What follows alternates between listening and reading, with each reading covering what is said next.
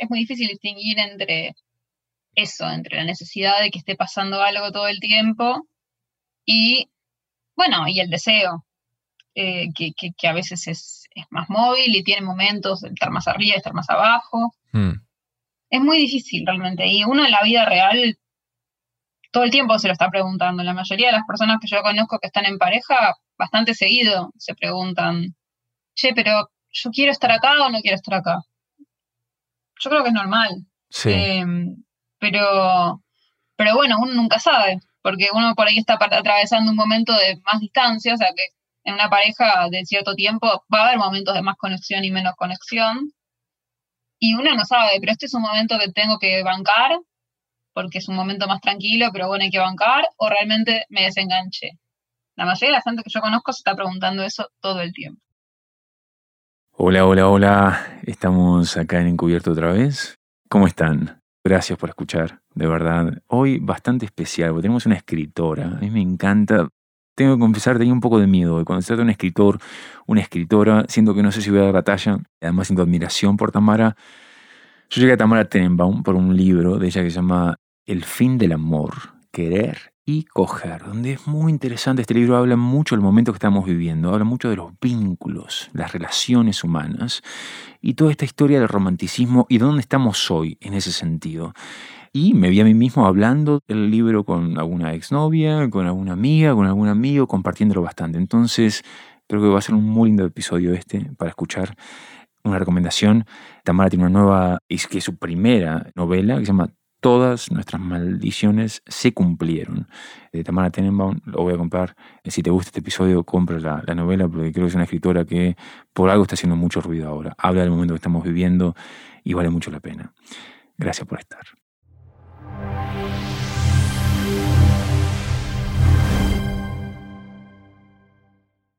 Tamara, Tamara Tenenbaum, gracias por estar acá con nosotros.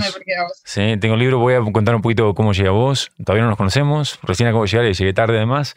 A ver si estamos ahí. El fin del amor, querer y coger, con todas las letras. Ahí está, ¿no? Eh, igual después lo voy a poner en Instagram y así. Bueno, eh, yo llegamos por este libro. ¿Es tu segundo libro? Sí, antes de eso hay un libro de poemas y después hay un libro de cuentos y después la novela. Así que sí, es mi segundo libro. Ok, tu segundo libro. Acabas de sacar ahora tu eh, primera novela. Sí. ¿Qué se siente? Ah, está bueno. No sé, o sea, acaba de salir hace una semana. ya hay gente que lo leyó y me escribe cosas. Sí. No sé, Vi, vi, vi que pusiste un post ahí que decías, no voy a decir de qué se trata, eh, léanlo como que no me jodan. Entonces no sé si, si querés hablar después un poquito de la novela o no, aunque sea unos cinco minutitos.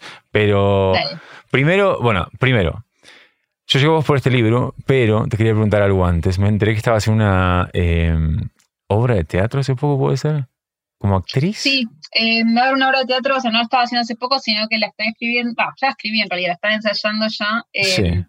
Violeta Ortiz Berea y Andrea Garrote o sea, Andrea Garrote es la directora y Violeta Ortiz va a protagonizarlo y lo vamos a estrenar el 14 de agosto.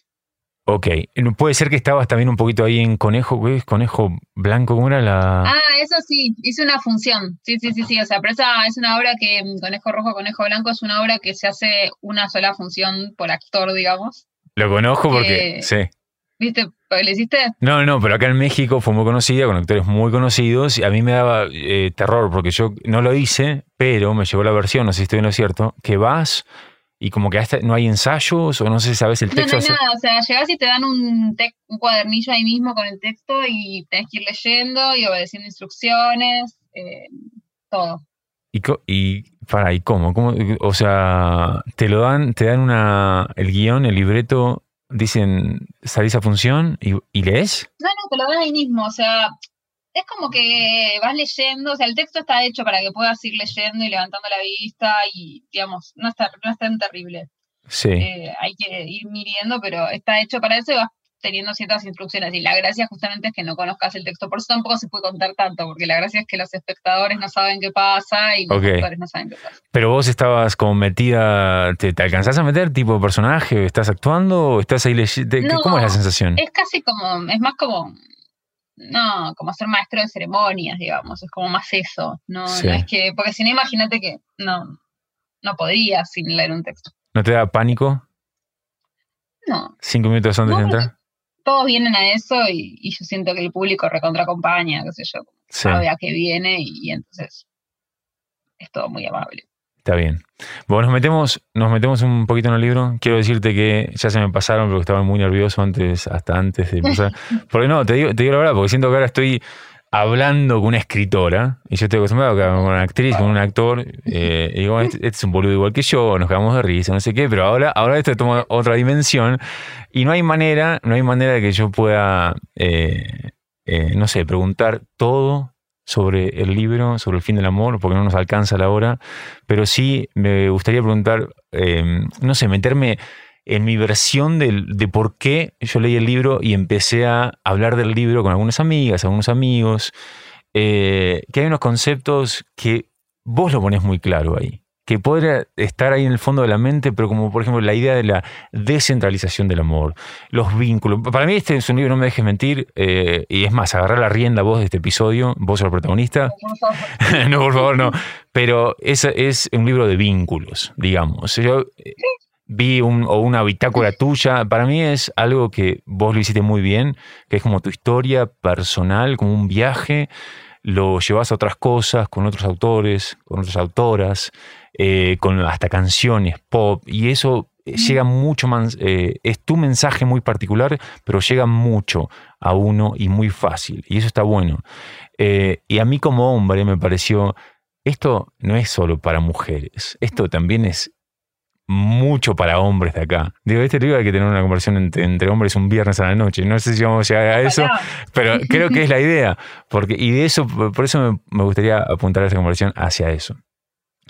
¿Por qué? Sí. sí, me gusta, me gusta esa idea de, la lectura de los varones, porque se me acercan varones efectivamente que lo han leído y los han interpelado. No, me gusta que no se sientan expulsados por el libro. Sí, Exactamente, y muchas veces creo que la, si te pones alguna vez una crítica del libro, no crítica, pero alguien que hay muchos artículos sobre el libro y todo eso en Argentina, en Sudamérica, y lo ponen como una cosa, eh, no sé, ponen al feminismo, ponen la palabra feminista mucho, y, no digo que esté bien, está mal, pero digo, para mí es, es eh, abarca mucho más. 100%. Eh, eh, que, no, que no lo pongan nada más ahí. Y nada más es. Nada más es. Ni nada menos. No, no, no, perfecto. Eh, y a mí me pasó. Bueno, voy a empezar por lo, por lo que me acuerdo y voy a empezar por cosas que me llegaron en ese momento. Cuando vos hablas un poquito de la idea de la descentralización del amor, yo estaba pasando por algo así, o de la pareja. Eh, pues ampliar un poquito ese concepto o de dónde viene o por qué? Sí, yo en ese sentido sí creo que es interesante, yo creo que, la cuestión de la descentralización del amor funciona distinto para los varones y para las mujeres, porque a las mujeres por un lado se nos enseña a poner al amor por encima de, todas las metas de la vida, ¿no? Y cualquier otra cosa que, que no sea el amor de pareja tiene que ser menos importante. La mujer que, yo siempre pongo el mismo ejemplo, que, que digamos a Paloma Herrera, que es la bailarina más importante probablemente de la Argentina en los últimos 50 años. Sí, sí, sí. Eh, nunca le dejaron de preguntar cuándo iba a tener hijos, cuándo iba a casarse, o sea, como nunca dejaron de poner el, acento en no sé qué vacío que supuestamente ella tenía. Mm cuando es Paloma Herrera. Su vida probablemente es mucho mejor que la de la mayoría de todos. Sí, sí, sí, sí, tal cual. sí, sí, sí. Es como, digamos, si a mí me vienen a preguntar, ¿y qué se siente no ser la, mejor bailarina de tu generación? Y sí, no sé, no pienso mucho en eso. No me tocó, no sé, no, no, no lo hago, no, no es lo mío. Hmm. Eh, digamos, y en cambio a ella la van y le, o sea, digamos, como si, si necesariamente esa persona tuviera un vacío cuando, bueno, eso, mujeres que no son Paloma Herrera, nadie les pregunta por qué no son Paloma Herrera. Digamos, hay algo ahí como que una mujer que no tiene hijos y no tiene pareja em, estaba incompleta, ¿no? Em, y en ese sentido, eso puede producir mucha infelicidad, sobre todo porque el amor es una cosa muy linda, pero nada, en nuestras vidas contemporáneas uno a veces está en pareja y a veces no. O sea, ya es muy improbable que vayas a pasar 50 años seguidos en pareja. Que la gente cuando hacía eso tampoco la pasaba tan bien, digo, no, no es que... Eh, porque nadie te lo prohíbe, digamos, pero sencillamente no lo haces. Entonces, Sí. eh, ahí, ahí hay una cosa. Después a los varones creo que les pasa algo distinto, que es que a los varones no, no les dicen que la pareja es lo más importante de la vida, para nada.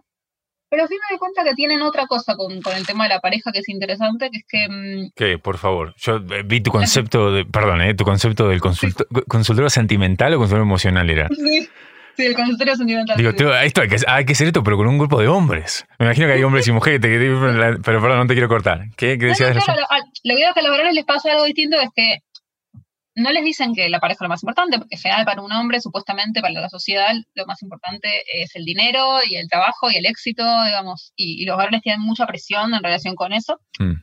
Pero, mm, pero sí les pasa algo, que eso se nota mucho, sobre todo en la vejez, que es que mm, las mujeres, a pesar de toda esta supremacía del amor, quizá, tenemos muchísimos vínculos, tenemos muchísimas amigas, tenemos tías, tenemos mamás, como que tenemos muchísimas redes de vínculos de gente con la que nos vemos y con la que compartimos cosas en serio. Los varones no. Eh, incluso los que tienen amigos, como muchas veces tienen amigos que son amigos hace 20 años, pero nunca hablan de cosas en serio. eh, o nunca hablan de, de emociones, de las cosas que les pasan. ¿no? Es como me separé. O- o- ok, y queda el dato ahí y ya está. Eh, Mm, y, ¿no? y, y eso, eso se nota mucho, por ejemplo, en la vejez, que dicen que las mujeres en la vejez, eh, en la viudez, por ejemplo, se las arreglan mucho más solas. Y a los hombres les cuesta mucho más. Si no se vuelven a casar, por ejemplo, es muy difícil, porque están muy solos. Las mujeres se arman red entre ellas y se organizan. Entonces, yo pienso, que, la descentralización del amor, cuando pienso, bueno, las mujeres que tenemos que desarmar, bueno, la idea de que nues- nuestras carreras o nuestras vidas o nuestras vidas políticas o nuestros intereses no son importantes. Y los varones yo creo que lo que tienen que desarmar es la idea de que el único lugar donde pueden hablar de emociones y estar abiertos y vulnerables es con una pareja, con una mujer. Como tienen que desarmar esa idea de que el único lazo emotivo que pueden tener es ese y armar muchos otros. O sea, me parece que a todos nos, nos toca por un lugar, mm. eh, pero que en relación con el género te toca por lugares distintos. No digo que sea el caso de todas las personas, pero sí que hay tendencias ahí. Eh, y, y, por ejemplo, hay muchos libros que documentan la diferencia entre las amistades masculinas y las femeninas. Y después, bueno, lo que nos pasa a las mujeres en relación con, con priorizar eh, la pareja frente a todo es muy, muy claro, eh, me parece. Sí. No, eh, tal cual, y, y te juro que te escucho, yo estoy igual bastante sensible últimamente, que me pinchan y lloro, pero eh, se me viene a la mente no solo yo, sino muchos amigos y familiares con todo lo que estás diciendo, porque es verdad, y sobre todo gente que ya pasó los 50 años, son muy jóvenes, que están separados y que están solos, que no es el caso de muchas mujeres. Y Eso es muy loco. es muy loco, tiene que ver con eso. Yo, y hace, la semana pasada estuve con un amigo acá argentino, yo vivo acá en México, me encanta acá, trabajo acá, trabajo súper bien, eh, y hay, em, pero no, y no sé si es la diferencia de cultura, eh, que no, no sé si en Argentina, que sea en España, no digo que en México eso no pase, eh, pero sí estaba hablando con un amigo el otro día, que me dice, Juan, yo hablo de estas cosas nada más con vos, no sé cuánto lo necesito. Tiene una pareja y todo, pero a veces también es como vos decías, creo que hablar de ciertas cosas con un amigo eh, es distinto que hablar con una pareja.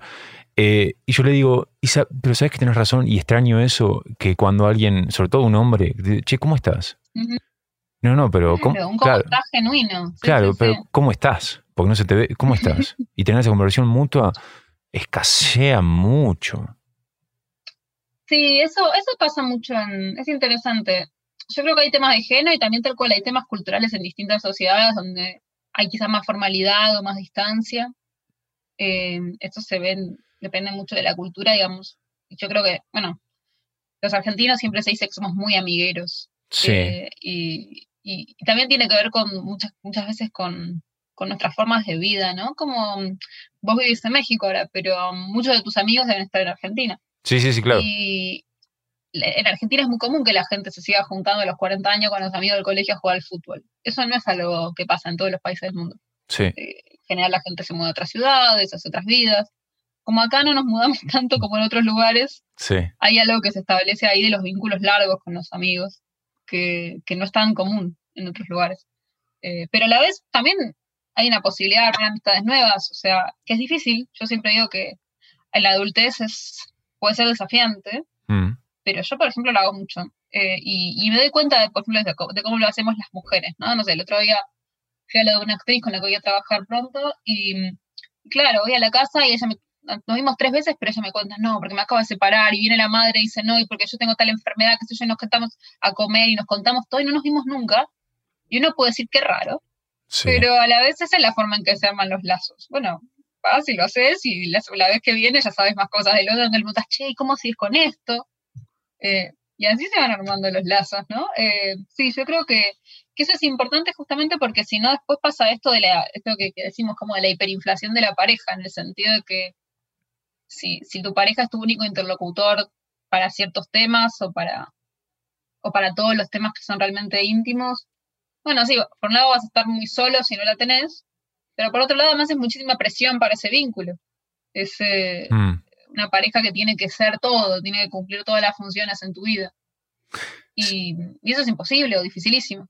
Sí, sí, y esa es otra gran cosa. El libro es mucho más que esto, eh, pero esto también me quedó muchísimo porque pasa, me pasa y lo veo totalmente. Esa idea que, que uno le pide todo al otro, en este caso a la pareja, que quiere esta perfección y además esa sensación de que hay lo mejor a la vuelta, siempre. Pero vos lo, ampliás a eso. Eh, eh, hablas un poquito de las redes sociales. ¿Querías hacer un comentario con eso? Sí, sí, sí, sí, sí. O sea... Como que son el, enemigo en, en, ese sentido de estas conexiones profundas, digamos. Si vos estás esperando todo el tiempo que hay algo mejor a la vuelta, estás comparando a tu novia con la novia tal o el Instagram, perdés. Eso, eso precede un poco a las redes sociales, eso tiene, tiene que ver en general con, o sea, ya en los 90 podemos decir que la gente vivía así. Eh, hay algo como que tiene que ver con, con, la idea de la libertad, ¿no? En el sentido de que antes la gente se conocía con la gente del barrio, ¿no? Y después, bueno, esos universos fueron ampliando. La mm. gente empezó a, vivir en ciudades muy grandes, con muchísima gente, amigos de amigos, eh, digamos, como la vida cambió mucho, ya no, es más como el hijo del inmigrante italiano que va a buscar chicas entre los otros inmigrantes italianos, digo, ya no, no vivimos así. Sí. Eh, a medida que, que, los horizontes de las personas se van ampliando y cada vez más, o sea, lo que tiene Tinder, si querés, o las redes de ligue, es que eso que antes era teórico, ahora además lo podés ver en fotos. Pero ya hace bastante que está esa fantasía teórica de hay otra, otra persona mejor para mí ahí afuera. Digamos, eso es una fantasía que viene por lo menos de los 80 y que también tiene que ver con, el cambio en los vínculos, con los divorcios y con, digamos, con, con el hecho de que las personas ahora no se conforman con estar más o menos estables o llevarse más o menos bien con una pareja. Tal cual. Sino que la mayoría de las personas quieren ser felices. Entonces, eh, eso es muy complicado. Sí, claro, eh, eh, creo que también está esta cuestión, que es muy personal también. Esa, esta idea, uno quiere ser feliz con uno mismo, con el otro, obviamente, darle la felicidad al otro, estar ahí, no sé, compartir momentos lindos, feos, todo. ¿No?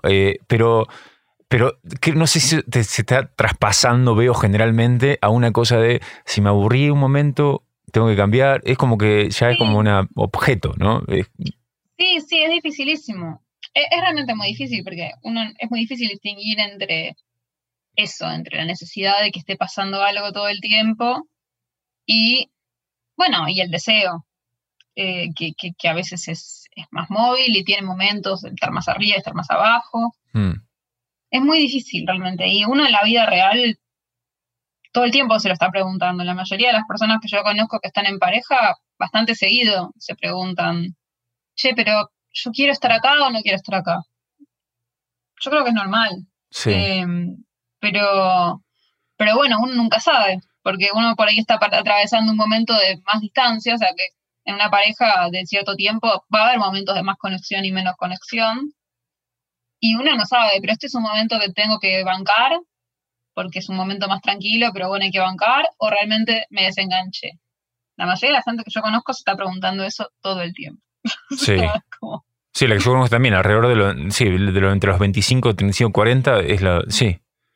Sí, todo el mundo está preguntándose eso, ¿no? Y, eso es porque, mm, no, no, es porque, no solamente porque haya, o sea, porque haya una cuestión de ansiedad que la hay, y por esta necesidad constante de, de que nos estén pasando cosas, que también la hay, sino también porque, bueno, qué sé yo, la estructura de los vínculos es muy compleja en el sentido de que sí, obviamente, después de cierto tiempo, hay algo que ya no está y se transforma en otra cosa. Mm. Y hay que ver qué tantas ganas tenés de bancar otra cosa o que no. Es difícil en una sociedad en la que nos importa tanto el placer y la satisfacción bancar las dinámicas de los vínculos de largo plazo, que son distintas. No, no son placer 24/7 como los primer año de una relación. Tal cual. Y acaba, acaba de decir algo que... Sí, ah, pero acaba de decir que está, que está en mi mente. Primero, Primero, porque es la idea del placer, en un lado, que generalmente nunca te satisface, ¿no? Eh, el placer que necesitas hoy, es, mañana necesitas más. Entonces, jamás va a ir por el lado de una persona o por una adicción, ¿no? Y por el otro lado, por el otro lado, creo que lo que sí te trae más satisfacción es el nivel de profundidad, el compromiso, la responsabilidad que le pongas, no sé, a lo que vos hagas como trabajo o a tu relación como pareja.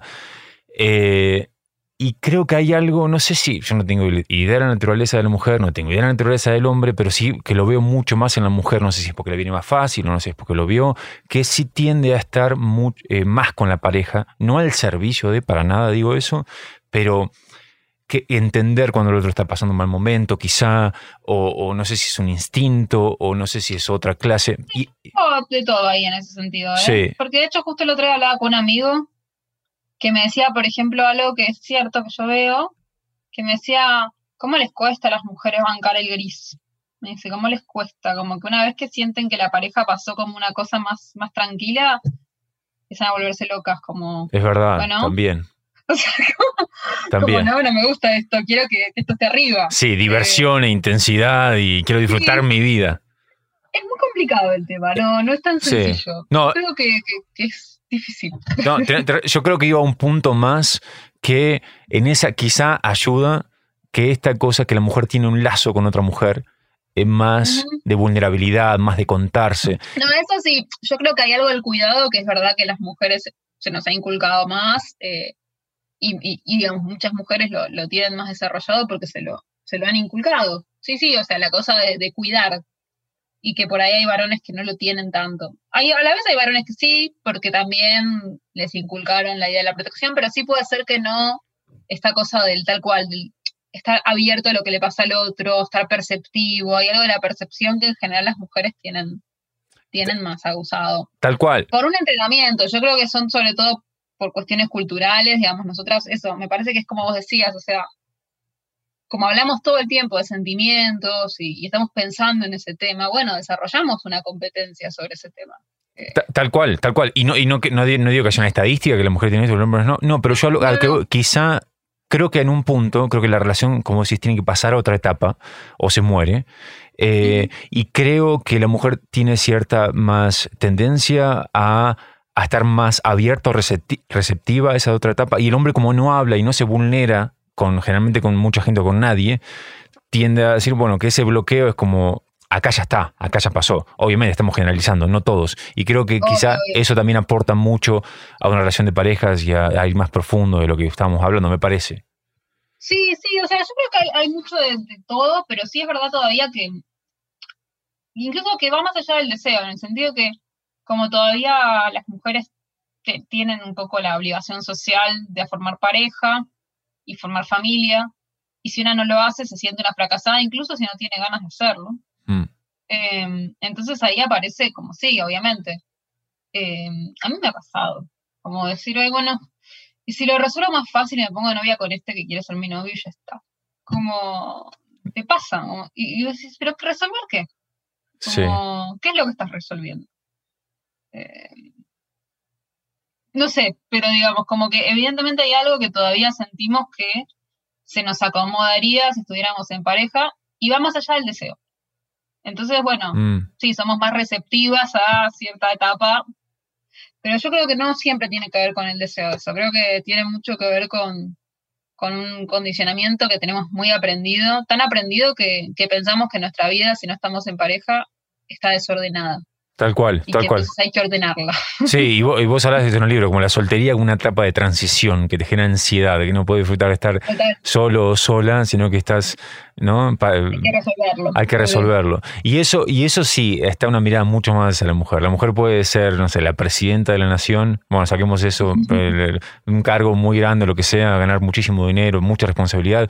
Y aún así, creo que hay una mirada de afuera, sí, pero ya tiene treinta y pico y no es mamá, mm, va a ser infeliz. Totalmente. Sí, sí, ¿no? totalmente. Va a tener una vejez infeliz o, o- o no cumplió con su propósito o, o hay algo, hay algo de eso. Sí, y es una mirada que ella también tiene aprendida, o sea, ese es el tema también, porque si fuera solamente de la afuera, bueno, a una no le importaría tanto, pero es algo que te inculcaron tanto, tanto que lo tienes también en el inconsciente muchas veces, no, no es algo que, que- que puedas expulsar también ¿Vos cómo, fácilmente. cómo transitas con esto? ¿Cuántos años tenés vos? 30 y- 32. 32. ¿Cómo transitas con particularmente esto que estamos hablando? Eh, De, tenés, de- Em, y depende, sí, no, tengo momentos, pero mm, no sé, o sea, cada vez lo tengo más desarmado, por suerte, cada vez me, me preocupa menos. eh, digamos, sí me, me, me intriga como, bueno, si voy a tener hijos o no, digamos, es algo que, que todavía tengo abierto. hmm, Pero, mm, pero yo estoy bastante amigada, o sea, sí me pasa que tengo mucha suerte yo en el sentido de que tengo una vocación, tengo, y, y entonces, como sé que si por X razón yo no tengo hijos, sea porque no quiero, porque no se organizó, por lo que sea, em, bueno, no, no, no va a ser, el- o sea, puedo tener una, una vida muy buena igual, Eh, pero, pero digamos, lo, lo- lo- o sea, me, me tomó cierto trabajo pensarlo, y eso que sí. no tengo un instinto maternal muy particular, digo, no, no, es más como una cosa de pensar, bueno, de llenar casilleros, ¿viste? Que Sí. es algo difícil. O puede ser también con un miedo a futuro, viste, que uno, a uno ahora está bien y ahora tiene una carrera, está ocupa- quizás se visualiza, quizás, no sé, 50, 60, estaría bueno tener a alguien, no sé, o no. Ah, no, pero eso, eso yo lo tengo clarísimo. Si los hijos de los adultos no le dan bola a nadie. Mira, vos estás ahí en México, ¿cuánta bola le das a tus padres? Los hijos de adultos no te dan, no te cuidan, no mentira. Es, eh, bueno, es una ilusión. Hay que ser más, más pragmático. Yo lo veo, yo tengo una amiga que tiene 76, una amiga escritora que tiene 76 años. Sí.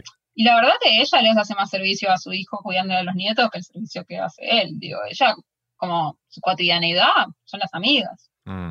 Eh, y los hijos no, te- no tienen tiempo, están cuidando a sus propios hijos. ¿no? Sí, o su vida, sí. Sí, sí, o trabajando. Sí, lo- y lo veo cada vez más. Claro, eso, no tienen tanta bola, está bien. Entonces ella, su vida es ir al teatro con las amigas, a tomar el té, digo, como la Sí. mía, básicamente. Ahora, eh, te quiero cambiando, eh, de tema un poquito, porque quiero aprovecharte, si no se me pasa el tiempo enseguida y te quiero preguntar esto. Hay una cosa de, yo hablo de mis amigos cercanos, de lo que escucho, digo, le voy a preguntar a Tamara esto. Eh, no sé, amigos profesionales y lo que hacen y todo eso, que tienen alguna cosa, hace poco fue el Día Internacional de la Mujer, ¿no? A mí me pasó algo, tengo Instagram y digo, puedo o postear una foto de mi mamá, eh, de mis hermanas, o puedo postear, eh, postear unas frases de algunas autoras, de unas mujeres que admiro, eh, porque digo, se me hacía egoísta eh, postear una foto de mi mamá, por ejemplo, sentía que había algo que apoyar. Eh, aún así, escucho mucho como esta idea del, viste que la gente, nos cuesta desencasillar algo, poner algo que no pone encaja, es como esta idea de la cosa del feminismo como algo eh, extremista, sea feminismo, Mm. sea machismo, sea lo que sea.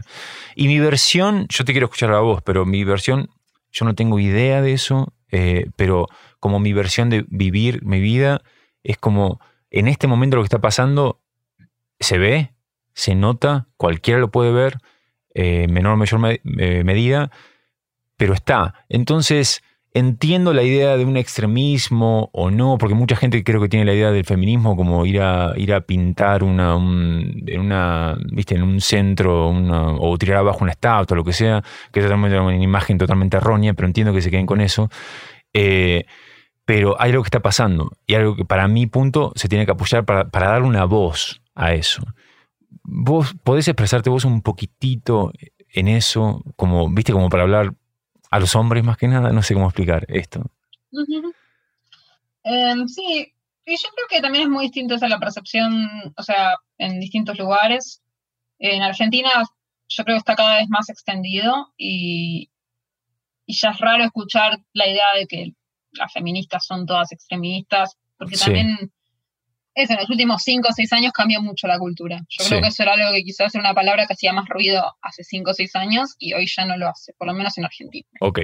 Eh, pero, pero entiendo que en México que todavía no sea tan así. Eh, y, también pienso que en muchos lugares todavía es una palabra que, que, que es fuerte. Yo creo que el feminismo es como el antirracismo, digamos. Vos podés elegir de qué lado te parás. Sí, sí, sí. Pero, digamos, eh, efectivamente es un, es un movimiento que, a ver, no tiene, ¿cómo decirlo? No tiene víctimas, digamos, lo más violento de lo que se le puede acusar es de pintar paredes efectivamente cuando piensas en el feminismo violento, la expresión es pintar paredes, y cuando pensás en machismo violento, pensás en gente muerta. Exacto. Entonces, evidentemente, no son lo mismo. Sí, exacto. Eh, digamos que, que, que, sí, que el feminismo es un movimiento igualitarista y, y, y, a mí me, me sorprende muchísimo que todavía perdure el arquetipo del feminismo violento porque posta, creo que hay muy pocos movimientos que puedan tener tan pocas víctimas, tan pocas armas, tan poco nada. O sea, como mucho podemos ser gritonas. Sí, tal cual. tal cual. no le decimos nada a nadie. Sí, sí, sí. sí. somos bastante inofensivas, evidentemente. Sí, tal cual. Sí, sí, la, sí, la violencia quizás no está, no aparece tanto, y sí, pero sí, pero más el lado como, como e, el extremo ahora, sí, no, ah, hay que hablar de cierta manera. No, pero del extremo, en el mejor de los casos, es alguien gritando. O sea, es un movimiento que no, no mata, no, no, no pega, Sí. No roba. No, no, no, no, tal, cual. Yo me, yo me refiero ahora al extremo de, como, por ejemplo. Claro, por eso, pero digo, hasta nuestro extremo es bastante tibio. Entonces diría que es un movimiento relativamente tibio. Eh, por, por, suerte o desgracia, no sé, porque a veces una dice, bueno, quizás la verdad deberíamos salir finalmente a quemar todo, eh, porque la verdad que las cosas no cambian, entonces una dice, bueno, quizás un día nos lo tomamos en serio y nos ponemos violentas. ¿Quién te dice? Pero, pero sí, yo creo que, mm, que, que, que la verdad que es un movimiento eh, que está cambiando todo el mundo y, que, es intergeneracional, que, es para todos, es para todo el mundo, no es ni para las mujeres nada más, ni para quienes entienden nada más. Eh, y, yo creo que, está bueno sumarse desde donde uno pueda, quiera, tenga ganas. Em, y, y, me parece que, así como vos decías, como en relación con el presente, ¿no? Sos una persona joven y cualquier varón joven, yo siento que si no se sube, si no trata de entender, bueno, te vas a quedar afuera de tu época. O sea, vos puedes elegir quedarte afuera de tu época. Mm. Pero es una decisión fea para pasar una vida, ¿no? Uno no quiere habitar su propia época y, sentir que la vive y que la entiende y que la comparte con una generación y, que es parte de, algo muy grande que está pasando. Yo los invito, creo que es más divertido estar adentro que afuera en este momento. Sí. Así que los invito a informarse y a, y a conversar, porque me parece que es eso, es de las cosas más interesantes que están pasando en este momento en el que estamos vivos en el planeta Tierra, entonces, ¿por qué te la vas a perder? Sí, sí, tal cual, tal cual. Ahora, en estas libertades que estamos hablando, es lo que te quiero preguntar, hay muchas, eh, vos pones, expones muchísimo en el libro sobre gente que tiene diferentes tipos de relaciones, hablas de la monogamia, de la poligamia, de una relación abierta, ¿no? Te pasó, bueno, hay algo que se me viene a la mente ahora. Yo cuando leí esta no me acuerdo estos dos nombres, que eh, tenían una relación abierta y hablaban de que de la honestidad. Que uno. Sí. sí. Entonces, que, que, uno dice. Relación abierta, honestidad, como que el, monito le hace ruido, pero como eso es lo. Y digo, no. ¿Viste? Por eso es tan eh, eh, importante entender el punto de vista de esta gente y por eso es tan importante el libro, me parece. Hay cosas. Bueno, primero, si quieres poner algo de esto a lo que me refiero, dale para adelante, pero en realidad la pregunta es, ¿hay cosas que a vos te sorprendieron, que te cambiaron al meterte en el mundo de, diferentes relaciones, que adoptaste algo para vos en tu vida, que dijiste, mirá, no sabía que esto era así, o no, de ver tu relación diferente, algo que te cambió después de eso? Sí, muchísimas cosas. Bueno, de hecho, igual el día justo hablábamos con Gino, porque viste que en ese pasaje eh, yo pongo que Gino no es mi amigo y después nos hicimos amigos. Entonces siempre me dice, bueno, me parece que en la próxima revisión tenés que sacar esa parte. Ya podés presentarme como tu amigo. y, porque nos hicimos amigos, la verdad. Eh, a partir de eso. Y, Ellos se separaron igual. Ok, ok. Cosas que pasan. Ya, ya Sí. me quedó viejo el libro. El, pero- el fin del amor, como, como el libro, ¿no? Bueno, pero pasa. Era No. obvio que si empezás a citar pareja cinco años después ya no están más. Sí. Pero, mm, pero sí, eh, sí, a mí lo que me, mm, o sea, lo, lo que me interesó sobre todo era eso, como las búsquedas que ellos tenían en ese momento, eh, de, de, bueno, también, fíjate que incluía a otra persona también, a un tipo más grande, eh, justamente porque pensaba, bueno, yo no, o sea, Ginny y Bárbara tienen más o menos mi edad, yo no sé cuánto de esto ellos van a conservar en sus vidas en los próximos 10 o 20 años, hay que ver. Sí, sí, sí. Eh, y en cambio, hablar con una persona de 60 que vive así es distinto. tal cual. Bueno, ok, vos ya te jugaste por esto. Sí, sí, sí, sí, tal cual. Tal Acá cual. hay, acá hay alguien que se jugó por esta Sí, vida. como que esto Eh, funciona. Sí, hay que, hay que, sí, sí, hay que escucharlo a él o a ella, sí. Por eso, por eso.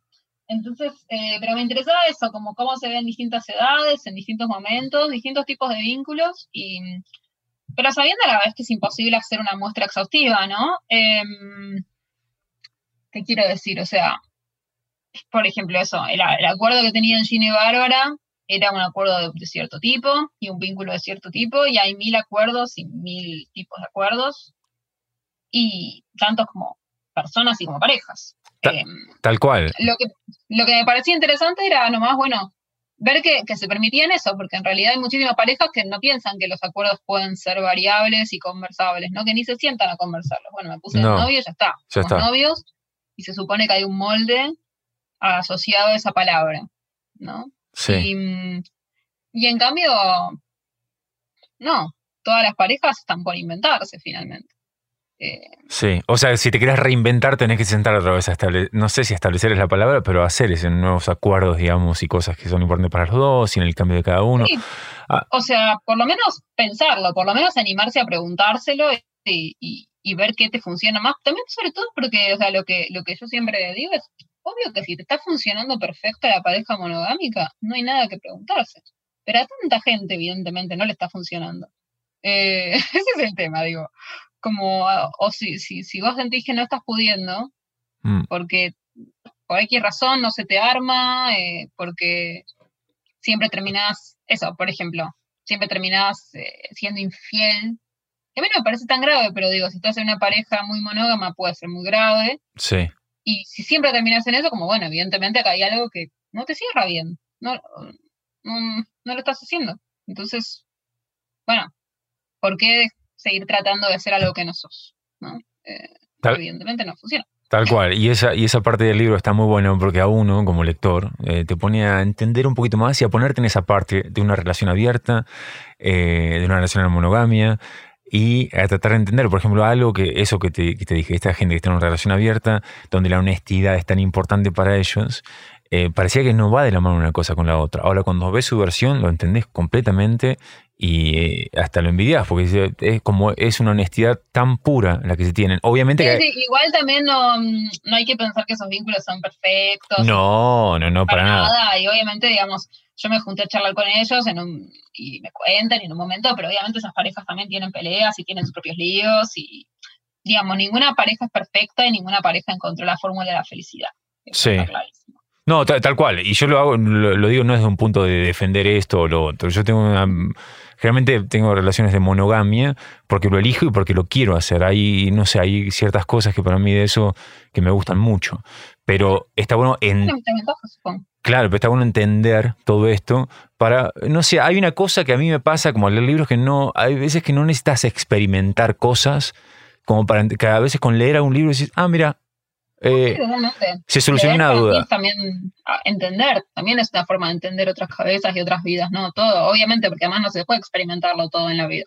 Entonces, Tal cual, los libros te llevan a lugares donde quizás tus pies no, no te pueden llevar. tal cual. Ahora, cuando vos decís que hay una, eh, que todavía en la actualidad eh, Occidente estamos viviendo, no lo quiero poner, eh, estoy poniendo mis palabras, fue una especie de Romeo y Julieta, que esa historia sigue pasando. Eh, como esa idea del romanticismo. ¿A qué te referís? No, sobre todo, más que que sigue pasando, digamos que, que nos sigue conmoviendo en el sentido de que, no, no, Romeo y Julieta ya no sigue pasando, en el sentido de que ya no hay gente separada por obstáculos. De hecho, esa es la gran dificultad de los guionistas eh, de telenovelas.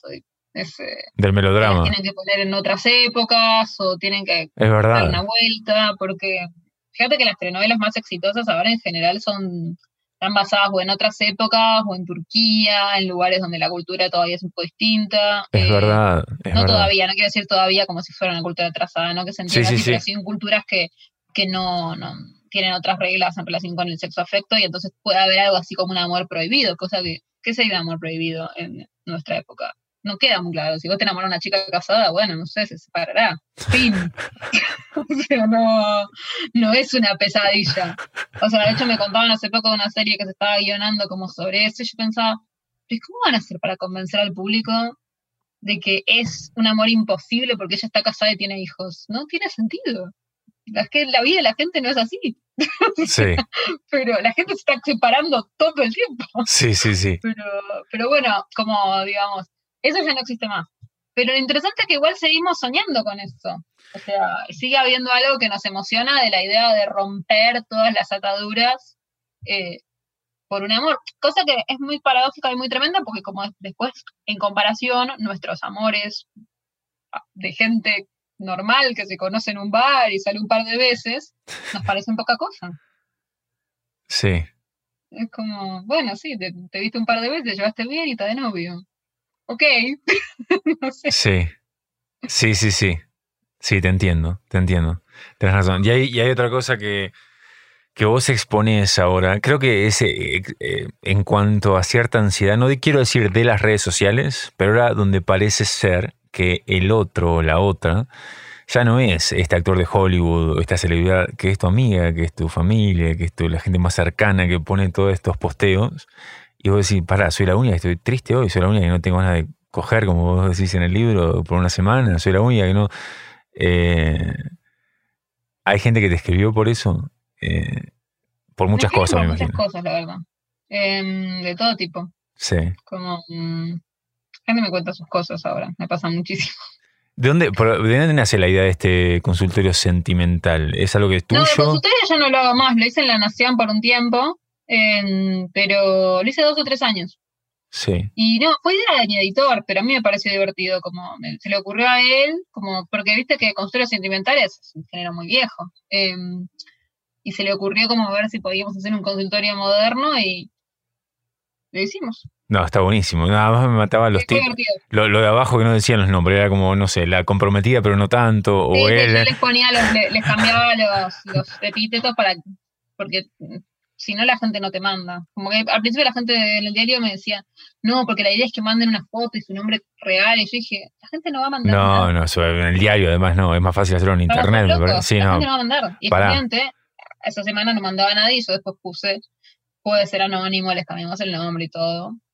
Y, ahí la gente empezó a mandar. ¿Notaste algún común denominador femenino y masculino que se repetía muchas veces con las mujeres, algún tema, y con los hombres otro, alguna alguna diferencia, o generalmente no había tanta diferencia entre los temas? No, escriben más mujeres, pero mm, eh, escriben más mujeres, pero después las consultas son muy parecidas. Em, como mm, todo el mundo tiene los mismos problemas, en el sentido de no me da bola, no sé si la- me quiero separar, em, no sé si me gusta o no me gusta, no sé si le gusta o no le gusta. Digo, La mayoría de la gente tiene los mismos problemas. Sí. Después sí, sí hay una cosa mucho, mucho de mujeres que sí que, que se querían separar y no podían, pero no por, o sea, pero por cuestiones como más organizativas, económicas, eso, eso lo leí mucho. Con mujeres mamás de chicos chicos. Sí. eh, Que, tiene, muchísimo. que tiene que ver mucho, creo que también vos los pones en el libro, la idea de que, viste, que mucha gente dice, no, antes las relaciones duraban, la gente no se separaba. Claro. Pero es por- No, pero además como con el tema de la plata, claro, sí. Sí. obvio, una madre, escribían en el diario muchas madres por ahí que tenían veintipico de años Sí, hijos chiquitos eh, que no tenían forma de irse de su casa. Eh, no es que estaban en situación de violencia, pero... O después también muchas relaciones complejas con el padre de los hijos, como lo quiero dejar, pero nos seguimos viendo, como que lo que aprendí, yo que no tengo hijos en ese, en ese consultorio, es un poco que, que la relación con alguien con quien tuviste hijos es siempre muy compleja, ¿no? Porque como más allá de que te separes, eh, como te tenés que seguir viendo y como que hay un mm. lazo ahí que evidentemente es muy difícil de cortar. Tal cual, em, sobre todo si los dos entonces hay que elegir con mucho cuidado con quién se tiene hijos. Sobre todo... Es un lazo... Tal cual, sobre todo si no, toda la vida. si no tienes los mismos valores, viste, con la otra persona, después que uno quiere crear un hijo de una manera, el otro de otra, y ahí no hay manera de chocas todo el tiempo. Sí, exacto, sí, hay, hay como, mm, como eso, como una, una cosa que, que, que, uno puede salir con muchísima gente, pero con quien tenés hijos, elegilo con mucho cuidado. Sí, tal cual. Eh, Tamara, bueno, ya para cerrar tenemos nada más que 10, 5 minutos. Eh, para cerrar con el libro, porque sé que tenés otros libros y me gustaría un poquito de eso. Pero, ¿cuál, el fin del amor, ¿cuál sería para vos una definición de éxito? No, y no hablo de ventas, de número, pero si vos tenés que agarrarlo, ¿por qué? Yo te digo mi, sensación como hombre. Digo, esto, muchos hombres tuvieran que leer esto. Cuando un amigo me pregunta algo, yo lo trato de compartir esto, el otro. Eh, donde vos hablás en un momento, no sé si era vos o a una, o a una persona eh, que la estaban siguiendo, entonces cómo se sentía. Eh, después el tema de la descentralización del amor, el tema de la vulnerabilidad en, la pareja y fuera de esos lazos. Em, el tema, hay una, cuando poner el tema de James Dean, eh, que, nos atrae el tipo de hombre como el, outsider, digamos, el que está afuera, pero si la mujer es eso, eh, no es, es, poco sexy o lo que sea. creo que para los hombres está muy bueno leer este libro para entender un poquitito más. Está muy bueno. Pero a vos, ¿cuál sería eh, la definición de éxito para vos de este libro? ¿Cuál, eh, no sé si el por qué lo escribiste no es la pregunta, pero el qué te gustaría transmitir con esto, con este libro. No, la verdad es que yo lo escribí pensando en mis amigas, sobre todo, como en las conversaciones que nosotras teníamos y, me sorprende mucho cuando llega tan lejos de eso, ¿no? Cuando llega gente de otros lugares, de otras edades, de otro género. Sí. Tal cual. Eh, digamos, como yo la escribí realmente pensando en, mis amigas. Y, y, en, no solamente en, las cosas que yo tenía ganas de decir, sino en como en dejar sentado, o sea, yo pensaba en las cosas que envejecen del libro, ¿no? Que todavía no son muchas, pero de acá 5 o 10 años probablemente sí. Y, y yo pensaba, bueno, pero que igual eso está bien, porque yo también quería dejar registro de una época, ¿no? Y de los debates que estamos teniendo hoy, de las conversaciones que estamos teniendo hoy. O sea, me gusta pensar que es un libro que es mío, pero que también es un retrato generacional o de una época y como, como que, soy una persona eso, que tiene muchas ganas de habitar esta época y de entenderla. Eh, entonces, mm, digamos, mi, lo que me gusta, no sé si éxito, pero lo que me gusta es sentir que, efectivamente mucha gente sintió que yo entendí una época, que mucha gente se sintió identificada, que sintió que le, estaba sirviendo como referencia para entender el mundo en el que vive. Eso me, me gusta. Sí, y, pasa, ¿eh? pasa porque uno se agarra y dice, ah, yo tengo marcado un montón de textos de, tu libro. O sea, a mí me pasa esto, a mí me pasa esto, a mí me pasa esto. Y eso, y eso está buenísimo. Em, ¿Querés contar algo de tu nueva novela? Eh, ¿De dónde nace? ¿De dónde nace? ¿Qué onda? ¿Tiene algo que ver con esto o no? ¿Qué? ¿Tiene algo que ver con el fin del amor en cuanto a tu historia? Tu... Sí, sí. Em, o sea, es un poco la parte de mi historia que queda fuera del fin del amor, ¿no? Em, o sea, el fin del amor hay cosas mías, pero hay un montón de cosas que quedan afuera en relación con mi infancia, mi mamá, mis hermanas, em, sobre todo la muerte de mi papá. Mm. Y, todo eso está un poco contado en la novela. O sea, es un poco el universo en el que yo vivía cuando era chiquita y sobre todo eso, como la muerte de mi papá y el hecho de que quedamos, o sea, que yo me crié en una casa de puras mujeres, ¿no? Y, que eso, cómo eso forma también una, una subjetividad. Sí. Ok. Ok. Ojalá le guste. Sí, sí, sí, no, no, te entiendo, porque además yo por lo menos que leí el libro, entiendo, creo que entiendo, no sé si entiendo a qué te referís, pero entiendo la intención o algo, no sé cómo, porque para mí vos sos no es que vomitas algo personal, es como la, función del arte para mí. Estás, este libro para mí, El fin del amor, es como una bitácora de viaje muy personal, donde expones otras cosas también, no solamente tuyas, de, otras autoras y todo eso, pero al final vos exponés cosas muy personales, sin sensación, yo quiero que mi hermana lo lea, viste que está, si está experimentando un adolescente. Es terrible, sí, sí, es terrible, pero a la vez, o sea, está bueno lo que decís, porque es como que son cosas que, eso que, por ejemplo, en las preguntas de una entrevista me re molesta contarlas, o sea, no me molesta, pero lo hago. Sí. Pero como que lo que pasa es que en un libro, tal cual, yo no lo vomito, sino que yo elijo perfectamente qué hago con esto, ¿no? O sea, yo tomo decisiones estéticas sobre eso, lo convierto en algo que para mí excede a la confesión, que excede a mi historia. Eh, porque mi historia es mi historia, es una historia como cualquier otra, digo, ni es tan interesante como cualquier otra, ni más ni menos. Pero, mm, sí, pero, digamos, me parece que lo que cambia es lo que uno haga con eso. Tal cual, pero hay cosas que no se hablan, no sé si se hablan. Hay, para mí el, poder de la ficción tiene un poder enorme, pero entiendo que quizá hay gente que le llega un poquito, que esto es, es, es ficción en alguna parte, otras no. Sí, es un eh, poco ficcionado y un poco tal cual. Sí, sí, sí, O sea, hay algunos hechos clave que son ciertos y después, bueno, uno va haciendo lo que puede. Claro, pero con, con esas que no, entiendo que hay gente que que te acerques mucho más a eso. Y por eso digo, yo no sé, quisiera que mi hermana lea este libro que está pasando por la adolescencia, las cosas que vos pasaste, que no te, no te sientas sola para que aprenda, eh, fundamental. Entonces, gracias por tu trabajo. Tamara, ¿dónde te puede encontrar la gente? ¿Estás en Instagram? Desde en Instagram y en Twitter, siempre Tam Tenenbaum. Ese es mi único nombre. Ok, Tam Tenenbaum. Bueno, muchísimas gracias. ¿Hay algo, hay algo que quiera, hay algo que vos te preguntarías a vos, algo que quieras agregar a esto? Eh, ¿Hay algo que quieras, lo que sea? No, o sea, si les interesa todo lo bueno que tengo para decir, en general está escrito, no dicho. Me encantó. Vaya a comprar los libros, recomendadísimos. Yo no le puedo hacer justicia en esta hora porque es imposible. No, Traté de hacer lo mejor que pude, pero, pero yo lo, de verdad lo recomiendo. Voy a comprar tu novela. Eh, muy qué te pareció. Dale, muchísimas gracias, de verdad. A vos. Un beso. Chao, chao.